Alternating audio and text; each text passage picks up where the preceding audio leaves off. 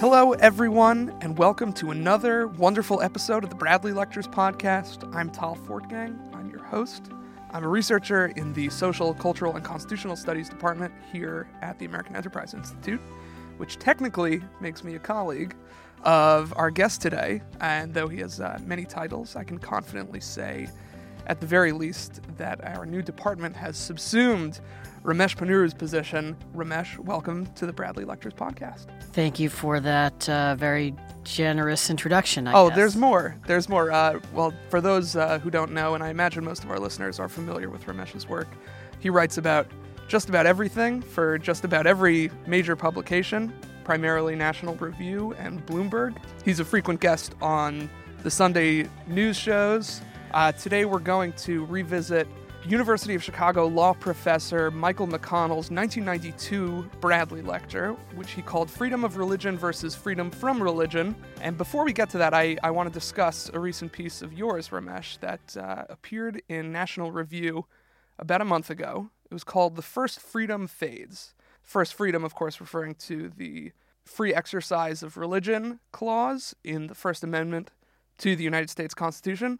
Why should we be concerned about the First Freedom fading? Well, uh, it is the first freedom, right? I think the fact that it is the first liberty mentioned specifically in the Constitution is uh, a fact that ought to be arresting, um, that uh, has a significance we ought to ponder.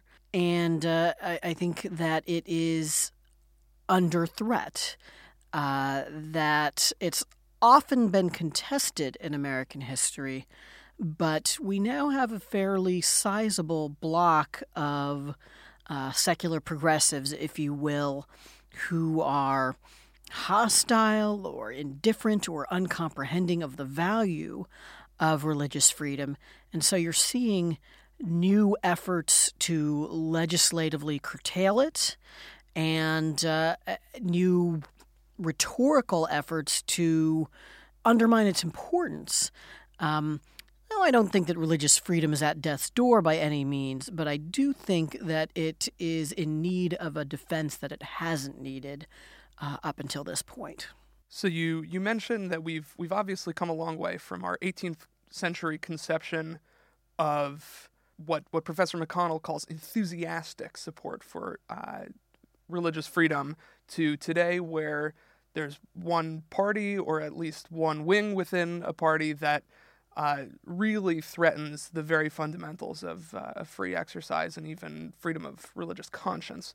How did we get here? How, can you trace, this is a small request, can you trace the trajectory of American attitudes towards religious freedom uh, over the course of uh, our country's history?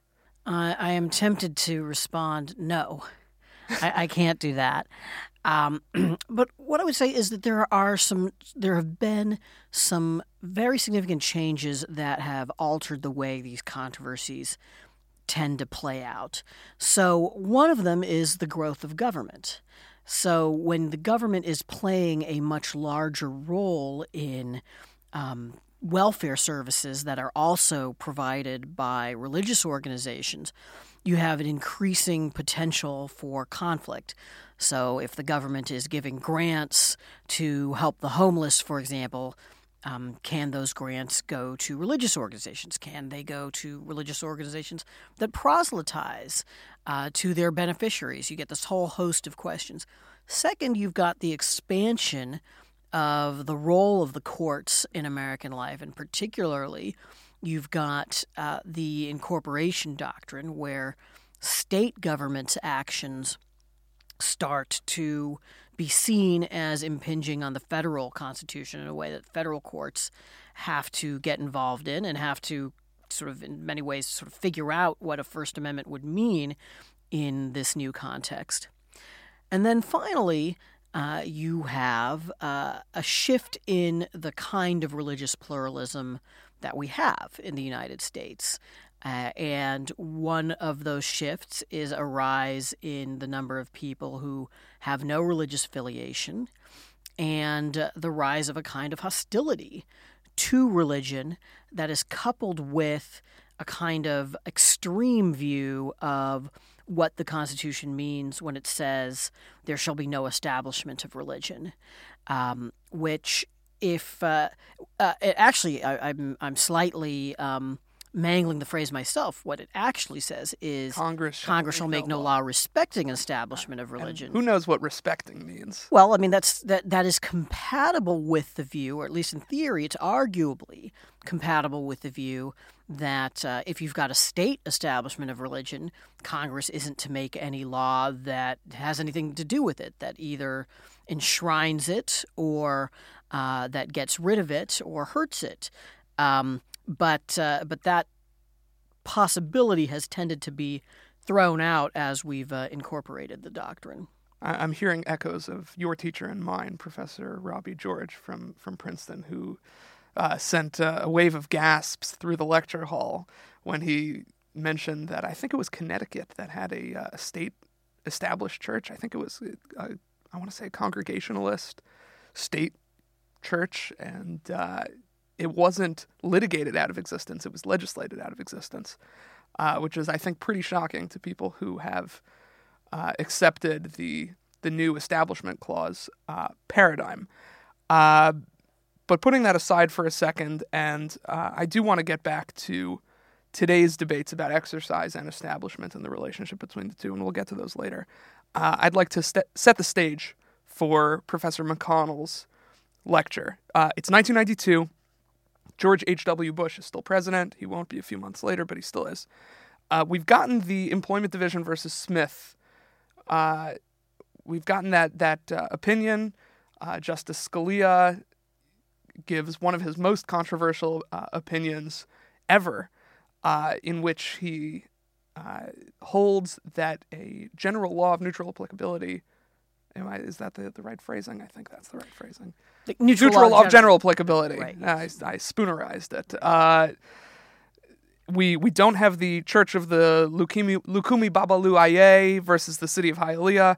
We certainly don't have the Religious Freedom Restoration Act on the federal level, and we don't have state RFRA laws that become so controversial in the years after. So, uh, can you talk about some of the controversies sure. that were bubbling at the time, uh, and how they might address the freedom from religion element that Professor McConnell uh, alludes to in the title of his lecture. So the McConnell lecture, the Bradley lecture that he gave, was at a time when I would say the court's establishment clause jurisprudence was uh, particularly aggressive.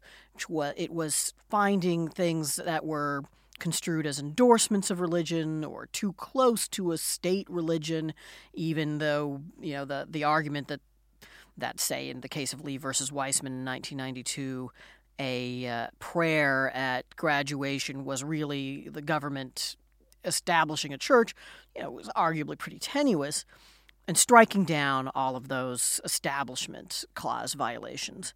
Um, since then, the Supreme Court, and partly because of the arguments of people like Professor McConnell and at one point Judge McConnell, um, the court has scaled back that uh, that kind of aggressive policing of the public square for signs of religion, um, and you don't, and they're not they're not as they don't loom as large in American politics, whereas sort of the the nativity scene cases were once uh, once a very big part of our public debate the um, at the same time, free exercise arguments have become more and more contested.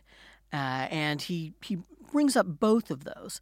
So in 1990, as you mentioned, the Supreme Court had said, well, let me actually take a step backward from that. In 1963, the Supreme Court starts to hold that there are that laws that are on their face neutral if they burden the exercise of religion um, they can be uh, they they exemptions to those laws can be required as a matter of the free exercise of religion. Now, exemptions of that kind have long been a part of American law, um, even when they were not primarily or even very importantly given out by the courts. So, for example, prohibition um, of the prohibition of alcohol is implemented through the Volstead Act, and the Volstead Act has a specific exemption for the sacramental use of alcohol uh, in religious ceremonies, um, such as the Catholic Mass. Um, and uh, uh, you know, this is not an especially controversial point back then. Nobody says, well, that's an establishment of religion, for example. And uh, by the time that McConnell's speaking, people are beginning to say, we can't even, uh, not only are exemptions not constitutionally obligatory, they can't even be allowed because they're, they're too, that's too pro religion a stance. Anyway, in 1990, Scalia, writing for the Supreme Court, uh, decides that this is that these exemptions, these court mandated exemptions, are a mistake. That they don't have a First Amendment basis, and in rea- this is about the case has to do with unemployment benefits for two um, counselors who uh, used peyote and issued the defense that they should be eligible for these benefits because they were using the peyote in Native American they were fired religious from their jobs, ceremonies. they, right. They wanted to still collect unemployment benefits. Right. Exactly. And uh, and Justice Scalia said that that is okay that the court shouldn't give them an exemption from that law. Well, there's a pretty strong bipartisan reaction that um, holds that religious believers' rights need to be respected. And this is something that passes nearly, this causes the, the passage of the Religious Freedom Restoration Act nearly by acclamation in 1993. President Bill Clinton signs it. It's got the enthusiastic support of um, then House Democrat Chuck Schumer, who's now, of course, the Senate Democratic leader. And um, what the Religious Freedom Restoration Act says is if a law, even a law of, of uh, general applicability, um, imposes a burden on the free exercise of religion, that a person can apply for an exemption to a court. Um, if uh, he, the, and the court has to give that exemption if uh, the burden is not the least restrictive means of pursuing a compelling governmental interest. And in recent years, we have had a lot of pro- high profile cases, um, the Hobby Lobby case being one of them, where the argument was that a law that's not meant to single out religious believers, um, just requiring um, all companies, or almost all companies, to provide uh, various benefits for their employees, including contraception, sterilization, uh, and a class of, of excuse me a class of contraceptives that some people believe cause abortions or cause things that are equivalent to abortions. If you have a religious objection to that, should you be allowed not to comply with that mandate, or at least not to comply with it to the extent that you have the religious problem? And of course, in a, a bitterly divided five to four court said in that case in 2014, yes, um, you do get that exemption. So this has become increasingly controversial for a number of reasons. One, a lot of the progressives who were once on the side of these sorts of exemptions have said, well, what we had in mind was small minority religions that need to be protected from the majority. Uh, we don't think it should be uh, for the benefit of these gigantic churches um, that you know can defend their interests. That's one. I think it's a it's a less dominant strand. I think that's an argument that runs into all kinds of problems that we can go into if you'd like.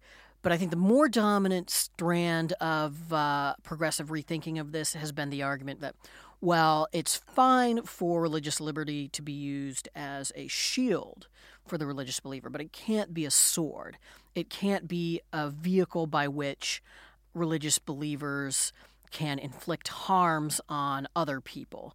So, for example, you shouldn't be allowed to use a claim of religious liberty uh, to discriminate and harm people by discrimination. So, if you are a baker, you shouldn't be allowed to discriminate against um, a same sex couple that wants a wedding cake um, just because you don't approve of same sex marriage. You shouldn't be able to, as the, the Do No Harm Act, the new uh, new uh, Democratic bill that tries to scale back the Religious Freedom Restoration Act says you shouldn't be able to allow you shouldn't be able to inflict quote dignitary harm The idea being basically that You can't um, insult an ambassador. It sounds like. well, it's, it's so if uh, you know if you turn down the uh, this couple. In theory, you'd say, well, what's the real harm? They can go down the street. There are many, many, many bakeries in this country. It's not a monopoly. But it's an affront to their. It's an affront to their dignity. Um, and so, uh, so that's the argument um, that is currently being made. Now, I think this runs up against uh, the. So the claim that is being made is that religious liberty has been quote weaponized by religious conservatives um, because it used to be a shield and is now being used as a sword. Um, and it seems to me that that is that gets the the history of this just entirely backward because one of our oldest traditions of religious exemption has been that people with sincere religious objections can be exempted from military service. That imposes a very, very serious harm on third parties, which is that somebody else has to go in that person's place, um, particularly in the context of a draft, and which we've had for most of our history, and that means you could be subject to being killed, um, which is arguably even worse than having to find a different baker or florist. So, what's changed here is not that some people have moved to a wildly new, expansive reading of religious liberty. What's changed is that the people on the other side have become less and less tolerant of those claims of religious liberty. I want to go a little deeper into all of those things uh, in just a few minutes. Thank you for that very helpful overview of the religious freedom landscape. And with that, we're going to proceed to Michael McConnell's 1992 lecture, Freedom of Religion versus Freedom from Religion. We'll be back. What was the case about? It was about a graduation ceremony one evening in Providence, uh, Rhode Island, the uh, Nathan Bishop Middle School. Uh, and the principal of the uh, middle school, uh, following the practice of uh, choosing clergy of various different denominations, invited the local rabbi, uh, Rabbi Gutterman, uh, to deliver the invocation and the benediction uh, for the uh, ceremony. Rabbi uh, Gutterman uttered the, the following prayer God of the free, hope of the brave uh, for the legacy of America where diversity is celebrated and the rights of minorities are protected, we thank you. May these young men and women grow up to enrich it. Uh, for the liberty of America, we thank you. May these new graduates grow up to guard it. For the political process of America in which all its citizens may participate. For its court system where all may seek justice, we thank you. I don't know if later Rabbi Gutterman regretted that part of the prayer. Um, May those we honor this morning always turn to it in trust. Uh, for the destiny of America, we thank you. May the graduates of Nathan Bishop Middle School so live that they might help to share it. May our aspirations for our country and for these young people who are our hope for the future be richly fulfilled. Amen. I don't know how many people were in the uh, audience that night, but among the audience were uh, two uh, who had attempted to uh, get a restraining order uh, from the local uh, court to prevent this prayer from being stated, and later filed a lawsuit in federal district court to make sure that it didn't happen again. Deborah Weisman and her and her uh, father uh, objected to uh, being uh, uh, subjected to this prayer as part of the public uh, graduation ceremony. And the case wended its way up to the United States Supreme Court, where the justices, in a very close decision with numerous separate opinions, held that the Weismans were right that their constitutional uh, rights under the First Amendment were violated by the uh, delivery of this prayer, and that an injunction should uh, should hold. Now, I present this uh, case as Exhibit 1 uh, as an example of what I would call the freedom from religion. Of course, uh, Deborah Weisman was not required to be present at all. If she was present, she was not required to stand. Uh, if she stood, she was not required to bow her head. If she bowed her head, she was not required to fold her hands. Even if she folded her hands, she was not required to enter into the prayer other than simply to uh, remain uh, silent uh, to it. Um, and thus, uh, and, and, thus this serves as, a, as an ideal example of the um, extreme care with which our legal system now treats the uh, right to be uh, free from, from any possible uh, imposition of, uh, uh, of religion upon our, our lives. Now, the extraordinary degree of attention given to this case uh, is what strikes me as the most interesting thing about it. Uh, this demonstrates uh, what the press and the dominant culture thinks is at the heart of the religion clauses of the First Amendment. Uh, Justice Blackmun has gone so far as to substitute, in one of an opinion in another case, the term secular liberty as his description of what the religion clauses are uh, all about. Three times in recent years, the Supreme Court has issued multiple lengthy opinions telling us when it is permissible for a state to include a nativity scene or a menorah in a, uh, uh, in a, uh, de- a December uh, display. For those of you who don't follow the ins and outs of it, I don't want to get into tremendous detail, but the, uh, but the law is something like this that uh, menorahs are okay so long as they're in close proximity to Christmas trees. Nativity scenes require a little bit more in the way of kitschy stuff on the side uh, a reindeer, Santa Clauses, uh, talking wishing well is very helpful. Uh, a, a, uh, we do know from the a case out of Pittsburgh that a nativity scene surrounded by wreaths and poinsettias, that's not enough. Uh, that uh, the, that nativity scene is unconstitutional. The uh, uh, practitioners dubbed this the three plastic animals rule. Now, all of these cases have something in common which is that they have literally nothing to do with freedom of religion. Nothing to do with freedom of religion. There is not a single person in these cases, however uh, extreme or, or, far from the, uh, uh, uh, from the mainstream, not a single person who has been obstructed by government action from following a sincerely religious practice or way of life. You do not have religious people trying to follow their religions who have been in any way been, been interfered uh, with by this. These cases are really about the secularization of the public sphere. They are not about religious freedom uh, at all. Now, my point is not that Lee versus Weisman or any of these other cases was wrongly decided. My point is that the Supreme Court and the news media are so preoccupied with the finer points of freedom from religion that far more important far more important cases of genuine freedom of religion have been completely uh, neglected.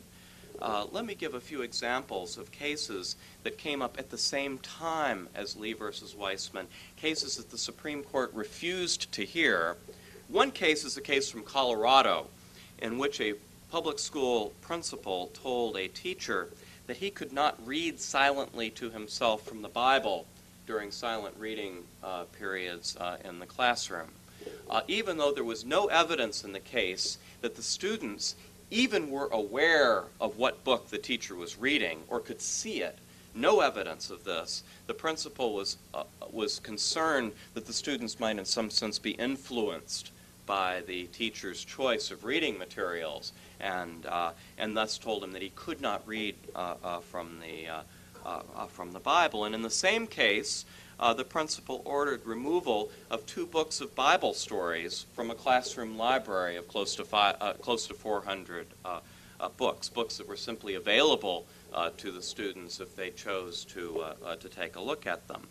It did get to federal court, but the federal court held not only was the principal justified in ordering the teacher not to read silently from the Bible and in removing these two volumes from the classroom library, the court held that the Establishment Clause requires it. The United States Supreme Court refused to hear the case. Well, in each case, uh, there's an individual or an institution that's trying to live his or her life in accordance with the tenets of their faith. And in each case, government power has been brought to bear against them uh, to, uh, to prevent their uh, doing that. And in each case, uh, the courts have provided no help. Uh, these are cases involving the freedom of religion, not freedom from religion. Back here in studio with uh, Ramesh Ponnuru, visiting fellow at the American Enterprise Institute. Are you still visiting? I've been visiting a long time. Aren't, aren't we all just visiting fellows here? which on I, this on this earth, really. that's I, I think the kind of questions that the First Amendment ought to protect in in the ways that we answer them and the ways that we think about them. And that actually raises an interesting question about what rises to the level of being considered a religious belief rather than a belief about uh, certain ethical or moral systems, and maybe we'll get to that later. But first, I want to ask about Professor McConnell's characterization of the secularization of the public sphere. Now, I think a lot of listeners and observers would say, yes, indeed, that is what the United States was meant to be. This is a secular country based on uh, secular liberal thinking. Uh, so, so here's the the basic question: Is the United States meant to be a fundamentally secular country? And the basic answer, I think, has to be it depends on what you mean by fundamentally secular, right? So, um, is it a country that is open to people of all religions, um, that uh, does not attempt to enforce particular theological dogmas or require participation in sectarian rituals or require affiliation with um, a particular religion as a condition of public office. All of these things have been done at various times and places. Some of them have even been done in American states. But especially at the federal level, um, the, the U.S. is secular in that sense. Um, is it a secular republic in the sense that people can't bring their religious convictions to them, uh, to, to their work in the public square? That Can't seems make impossible. Right. Can't make arguments based on their religious commitments. People can't vote based on their religious commitments. Well, I mean, in which case, you know, the abolitionist and civil rights movements um, and the peace movement and the pro life movement and a lot of other um, Sure. important parts of our history are, are ruled out of bounds. It would be bad. It would also just not be justiciable if uh, if you understand religion with any kind of uh, depth. Right, and you know, for for the vast majority of people who have had their moral and political thinking bound up with religion in some way, it's just it's hard to do. How do you? It's like asking somebody to shed their skin. Uh, so I- think Professor McConnell tries throughout his lecture to distinguish between being a secular country, one that is free from religion, and being a neutral uh, republic, being a uh, a system of, of government that neither favors nor disfavors religion, and that seems to implicate the compelling state interest, where if it's if if something if a policy serves some good for the state, then it it might uh, adversely affect religious people, religious practice. It might, contrary to the hopes of of uh, some ardent secularists, it might disproportionately benefit uh, some religious people. But I think the the problem here is the compelling state interest part, where the state has to weigh its conception of the public good against something, where the court has to weigh in. Is there something fundamentally wrong with scrutinizing laws under the uh, the compelling interest doctrine? Is there any way around this? Is there is there some kind of standard that we can look at that doesn't rely on any kind of higher law or higher belief about the purpose of the state? So, um, before I answer that question, I, I want to make just one point about f- freedom from religion, which is I believe that McConnell actually, at one point in his talk, uh, does suggest that there is something worthwhile that could be described as freedom from religion, right? I mean, you know, the the ability to live your life as an atheist and not have um, religious dogmas imposed on you. You could reasonably describe that as freedom from religion. Um, but he wants to make sure, first of all, that it's not elevated over other kinds of religious freedom, uh, and second, that it is defined in a way that doesn't uh, that doesn't lead to absurd results. Right? Freedom from religion can't be you're never subjected to hearing somebody do a prayer, even if you can be silent during the whole thing, or these days you can be checking your iPhone. Um, that th- that's the that kind of expansive freedom from religion is what uh, he's concerned about. Um, on the question of compelling governmental interest, well, I mean, I think actually, you know, I've spent so many of um, our recent years defending the Religious Freedom Restoration Act and similar state laws. Um, but it's worth pointing out that there are some trade offs here. And one of them is that um, it ends up requiring uh, a judicial definition of what's a compelling governmental interest. Of course, a lot of a lot of the, our contemporary legal tests involve that kind of thing. Um, but that is one of a few ways in which these RFRA laws can invite a kind of judicial policymaking. I think that a Religious Freedom Restoration Act is a is far superior to not having one.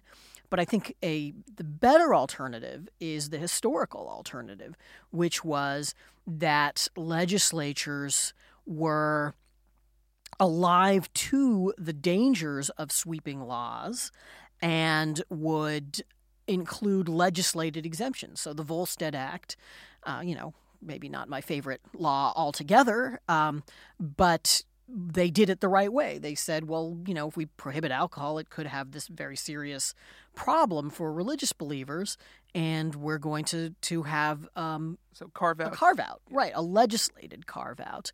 Um, just and you know, conscientious objection rules have tended not to be um, judicial inventions, but they've tended to be actual sort of government policy, um, which I, I think that is one of the reasons we do this is because the controversies actually end up being kind of piecemeal controversies. That said, the the principle of RFRA does strike me as sound, right? I mean, so if you're a conscientious legislator who's trying to think these things through, I think that is basically the correct test that you should be applying does the government, you know, is does it have to be doing this?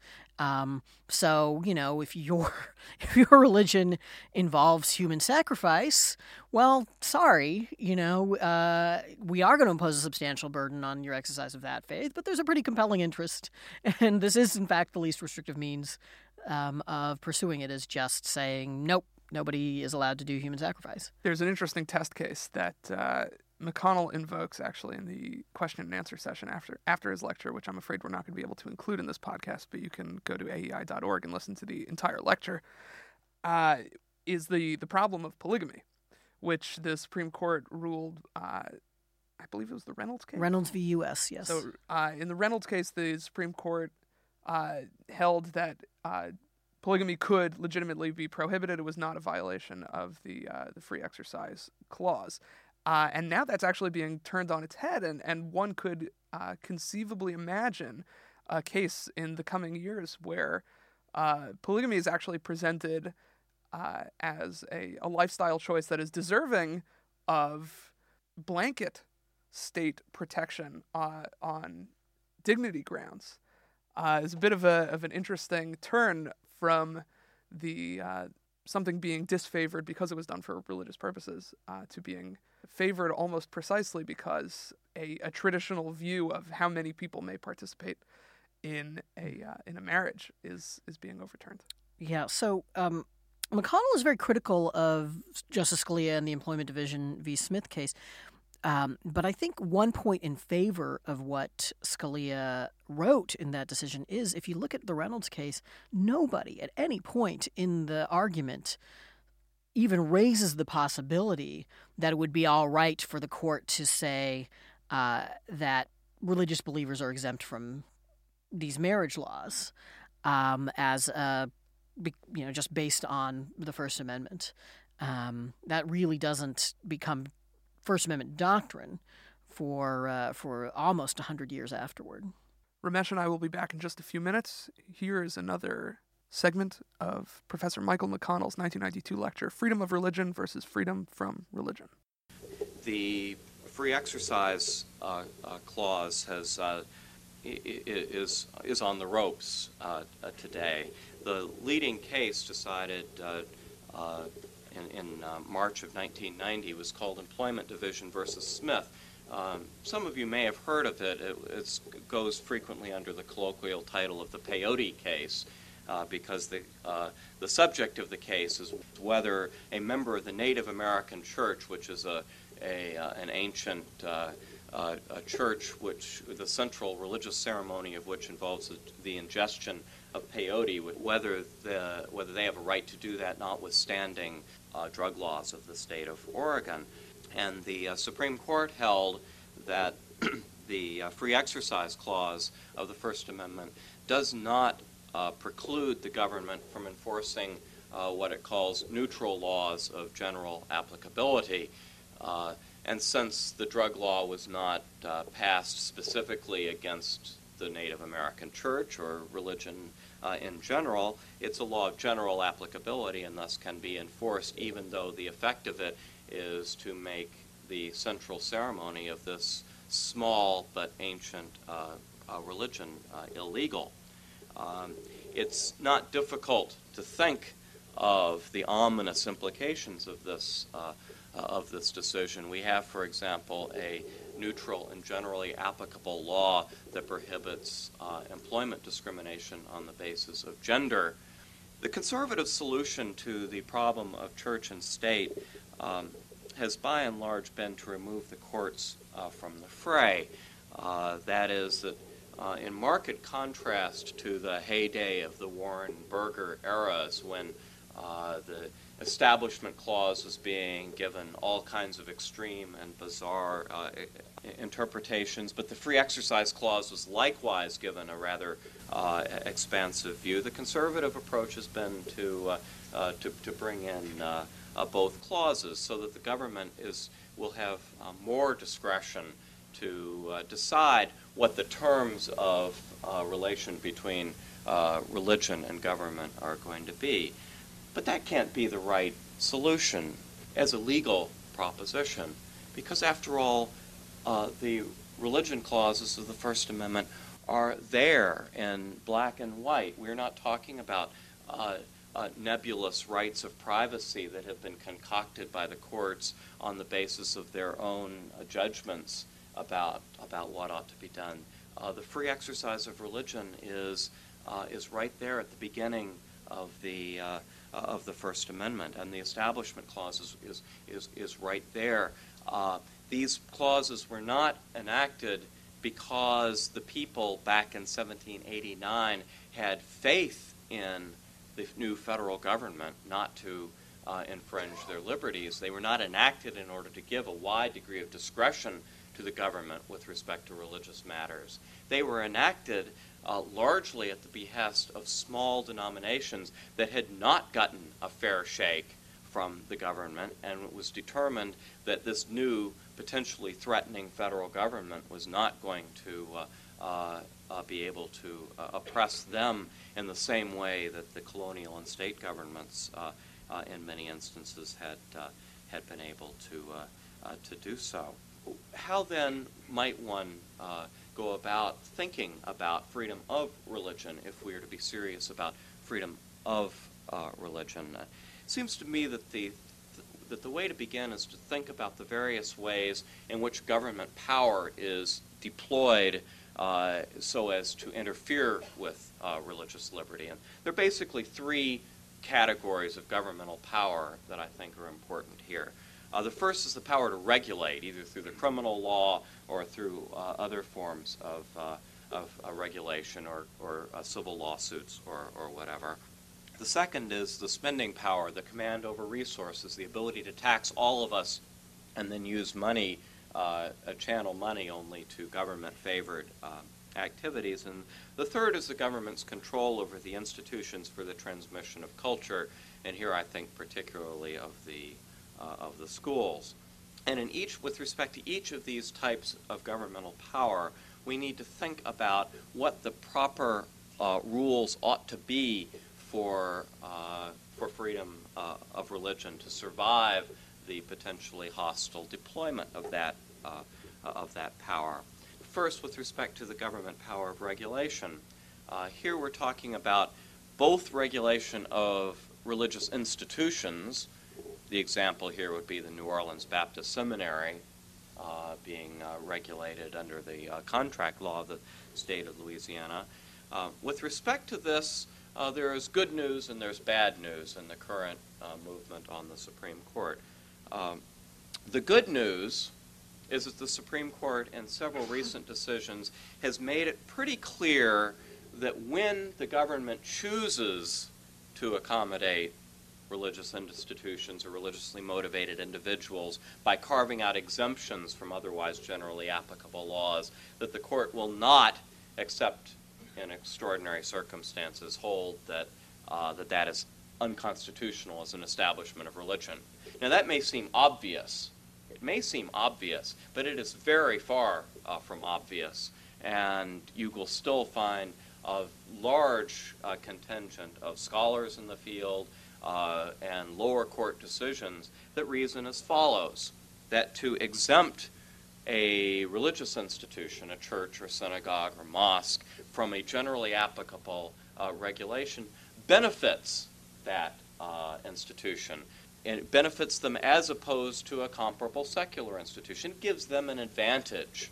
And what is the Establishment Clause about, after all? It's a prohibition, they say, of giving any advantages uh, to, uh, to religion over non religion. You can't favor religion over uh, non religion. And so the argument went uh, it is actually unconstitutional for the state to uh, exempt religious institutions or religiously motivated action from uh, uh, generally applicable uh, laws.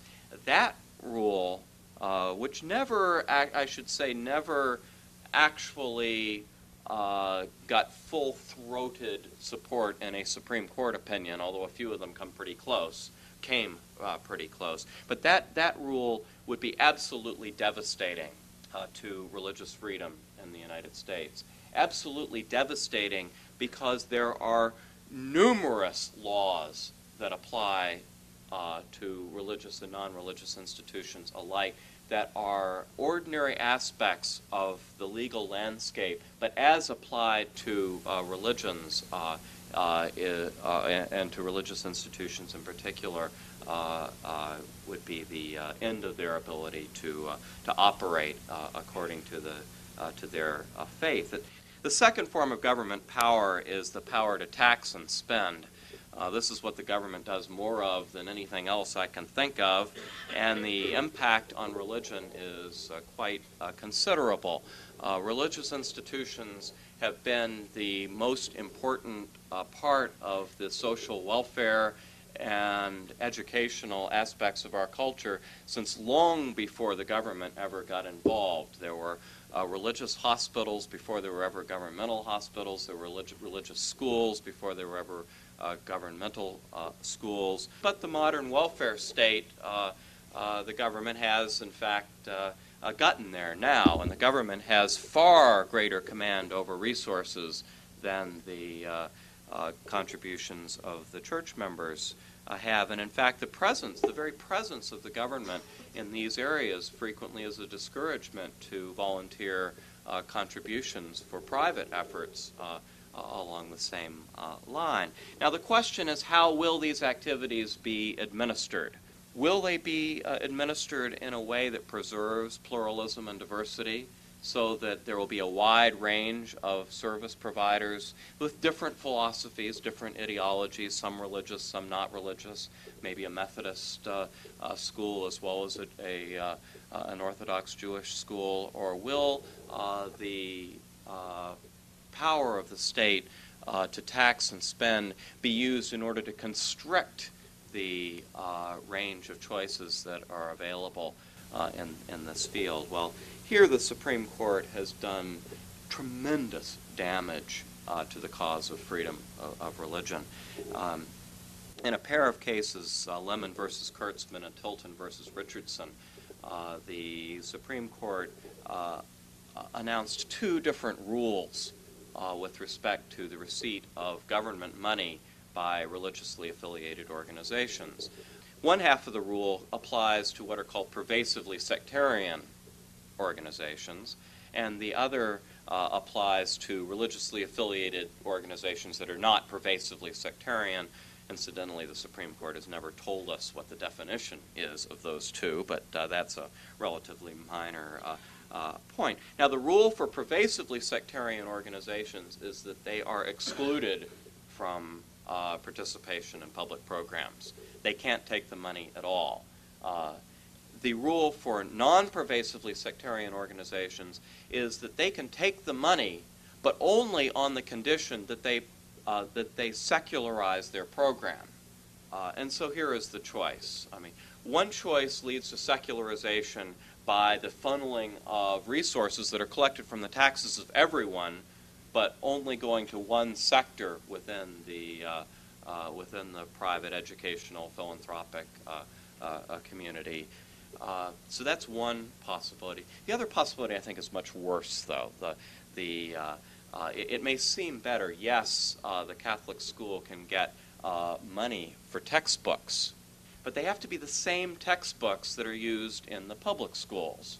Thus, the cost to the Catholic school of participating in this program is that they sacrifice the very thing that made their schools distinctive to begin with. Now, there have been a couple of cases recently that take a different approach and that I would like to commend uh, to you as the correct rule if we are concerned about freedom of religion.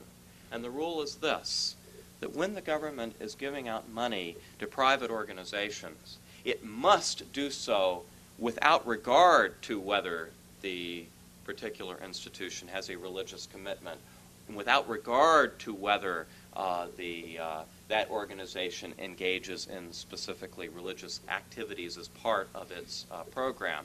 That there should no more be discrimination against uh, recipient organizations on the basis of their religious speech or their religious commitments, that the proper rule should be one of equality.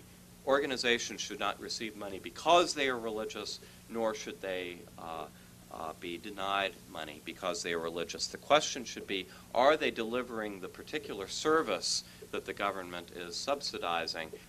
Now, the third area of government power uh, is the control over institutions for the transmission of culture. Uh, the problem with, with these cases is that any time you focus upon a particular thing that the government does that affects the culture, that particular thing that you're focusing on is going to assume an inordinate degree of importance. Uh, you look just at a nativity scene and you say, well, uh, nativity scene is obviously a religious symbol, and for the government to do that obviously endorses uh, uh, religion in some, uh, in some sense. Uh, but, but the problem is that one has to look at all of the various things that the government is doing with respect to culture because it isn't as if the government is just plopping down a nativity scene and is doing nothing else uh, the government is promoting culture in a wide variety of different ways. And what one ought to be concerned about is the overall impact of government conduct upon the culture. I want to concentrate for a few minutes on schools, though, because they are the most important aspect of government power over the uh, transmission of culture. And so many of our cases involving uh, uh, the religion clauses have uh, taken place in the public schools. And the conclusion has been unanimous. I have yet to see any serious study of the curriculum that does not reach the conclusion that religion has been systematically excluded from the public school uh, curriculum in a wide variety of subjects. Uh, history is another uh, area where it is uh, almost laughable uh, the way in which the uh, leading history textbooks, without any exceptions, have uh, simply eliminated uh, the important part that religion has played in world history and in U.S. Uh, uh, history. The, uh, the Supreme Court has said of, of all of this on a number of occasions that it's uh, perfectly legitimate for the uh, public schools to engage in the inculcation of values. And uh, the values that we're talking about here are the values of those people who run the schools, not necessarily the values of the, uh, of the parents. Back in studio with Ramesh Ponnuru, visiting fellow at the American Enterprise Institute, prolific writer, commentator, and uh, an expert on religious freedom. Uh, so let's talk about the current landscape. As you mentioned in your National Review piece uh, on the first freedom fading, uh, some Democratic presidential candidates, well, they've dropped out, but uh, Beto O'Rourke uh, notably said, yes, I would revoke the 501c3 tax exempt status of religious organizations that do not accept or promote certain progressive social orthodoxies.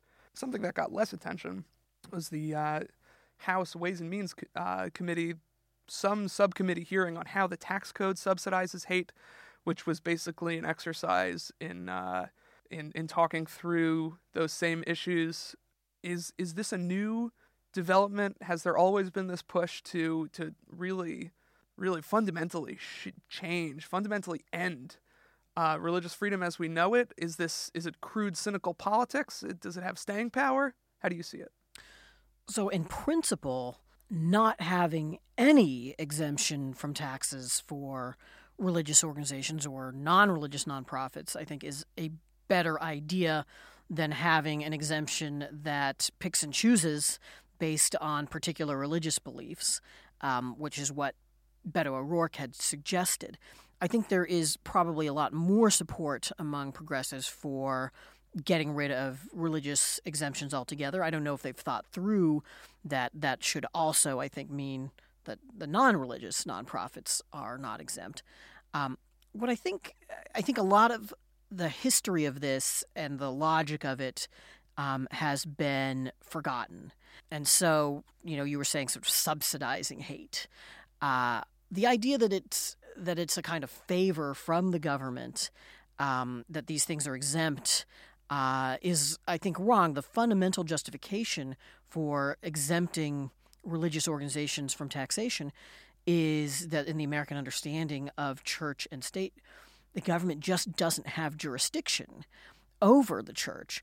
And to the extent that non religious nonprofits have been able to avail themselves of the same um, the same treatment, like this organization, American Enterprise Institute, for example, it's by analogy, it's by piggybacking on the religious organizations. So, to the extent that progressives want to just get rid of the religious ones, I think they've just got it completely backward. I do think that this is going to become a, a bigger issue. It's true that O'Rourke was basically kind of slapped down by a lot of other Democrats, but it's also true that the Democratic Party has moved on religious liberty. You know, they were all unanimously for the Religious Freedom Restoration Act, and now well, the, they're mostly wanting to scale it back. The fact that O'Rourke felt that that would it was up, it was up some line. support. That, it was an applause line at his town hall. People bit, people cheered for it. Telling. Right. So yes, I think it is telling, uh, and I do. I just think that um, as the sway of religion over our society has declined, uh, I think it becomes harder for people to see what's so special uh, about religion.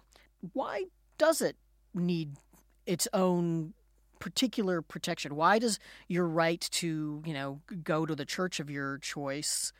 Um, what's different from like going to any other building of your choice? Why does it need a spe- specific carve out. I think li- libertarians have a hard time mm-hmm. with that, uh, and I think increasingly Americans are going to have a hard time answering that question to the extent that religious belief is declining. I'm uh, nonetheless I'm reminded of a recent uh, Babylon Bee headline. I think it was uh, Christians forced to choose between party that is uh, that makes a mockery of their religion and party that is openly hostile to it.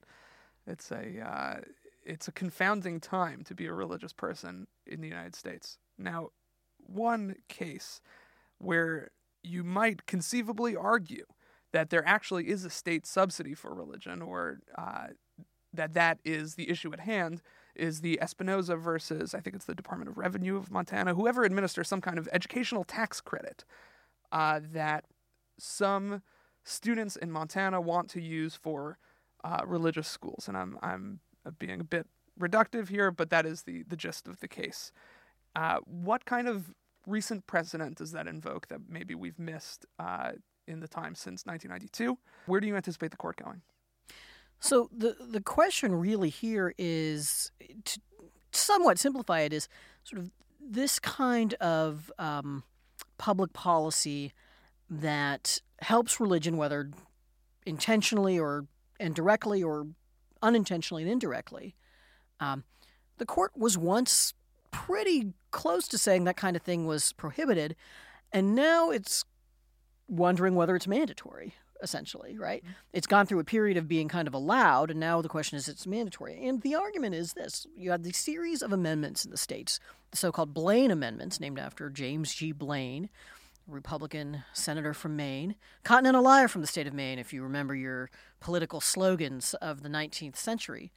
Um, Blaine's amendments were designed to uh, counter the rising political influence of Catholic immigrants in the U.S. and really, um, in some cases, have very tight language saying you can't have direct or indirect, just no public money broadly construed going to religious organizations. So then the question becomes so if your institution is um, doing all the same things as a secular institution that can receive this public money or a tax credit, because there, of course, is a question whether that should be construed as public money. Um, but can can you exclude another institution just because they also have have a dedication to a higher being? Um, and the church, excuse me, and the Supreme Court has considered this question in a variety of ways. Um, and it's considered it in particular. Um, there was a case uh, out of Missouri a few years ago where the question was um, if the government is running a program, the state government, that helps schools um, uh, repave their playgrounds. Playground case. Um, can a Lutheran school participate in that? And um, I, if I remember correctly, Justice Sotomayor, who's as was as she often is on the extreme left end of that and was basically saying no it's uh, it's not even it's not permissible uh, for that to happen. And the court ended up um, ruling that no the state can't exclude um, the church. And so in a way this is the next logical step. The the next logical step would be i think to say if you have a public program its purpose is not to encourage religion but can religious organizations compete uh, or participate on an equal footing with other organizations. The, uh, I think that the um, it makes a lot of sense to say the answer is yes. Um, that uh, that if we're going to have you know, certainly if we're going to have an incorporation of the First Amendment against the states, then that has to be the policy. I think it's a testament to the thinking of uh, great legal minds like Michael McConnell that we've uh, we've seen a turn against the systematic disfavoring of religion.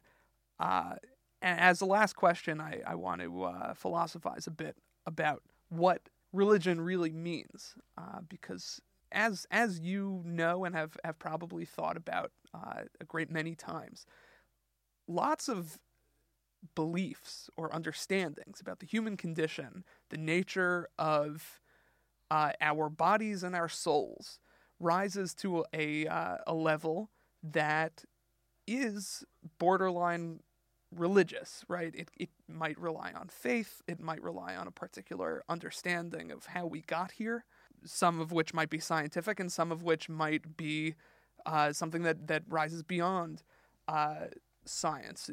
Has the court, will the court, uh, ever really narrow down what what it means to be religious? You said dedication to a higher being.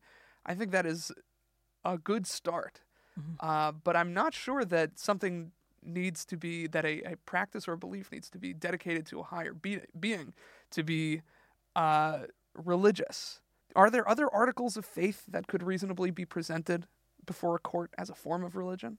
So, religion is notoriously hard to define. Um, and uh, that is one of several good reasons that the courts have tended to have a wide leeway uh, and and not to want to impose a restrictive definition, which I think that is the safer course. Grant good faith, right? Sincerely held. That's yeah. I mean, you you can't sort of uh, start the Church of No Taxation and say, you know, our religious belief is we shouldn't be subject to any taxes at all, and go to court and say, well, this is my religion, right? I mean, I think you, the, the courts can reasonably ask, think, well, is this a sincere religion? We gather at Cato on Sundays, right? Yes, uh, but but this also gets back to my my previous point about what is the purpose of religious freedom, and it seems to me that the the fundamental argument for it has to depend on the idea that there is a there is a, just a basic good of contemplating whether there is a higher being or higher beings to whom we owe obligations, uh, whether there is a kind of more ultimate reality than the one we ordinarily perceive. Uh, and you don't have to, I think, answer those questions affirmatively to think that, for example, if there's a God, then that is an important question. Um, and then to think that that kind of contemplation, that free contemplation, uncoerced, is a valuable thing. But if you if you've lost that religious sense, that sense of the transcendent, that that uh, that more than material things matter, then I think it becomes really, really hard to explain why there should be such a thing as religious freedom. Ramesh Ponnuru, thank you so much for joining us. You're welcome. Thank you for listening to the Bradley Lectures podcast from the American Enterprise Institute. The Bradley Lectures were given for more than a quarter century at AEI thanks to the generous sponsorship of the Lynde and Harry Bradley Foundation. AEI Senior Fellow Karlyn Bowman and I hope you enjoy our revival of these lectures. If you do, please show your support by giving us a like and a comment and subscribing to our channel. And stay tuned for new episodes as we bring the wisdom of the recent past to the most pressing issues of the present. Thanks for listening, and we hope you'll join us again next time on the Bradley Lectures podcast.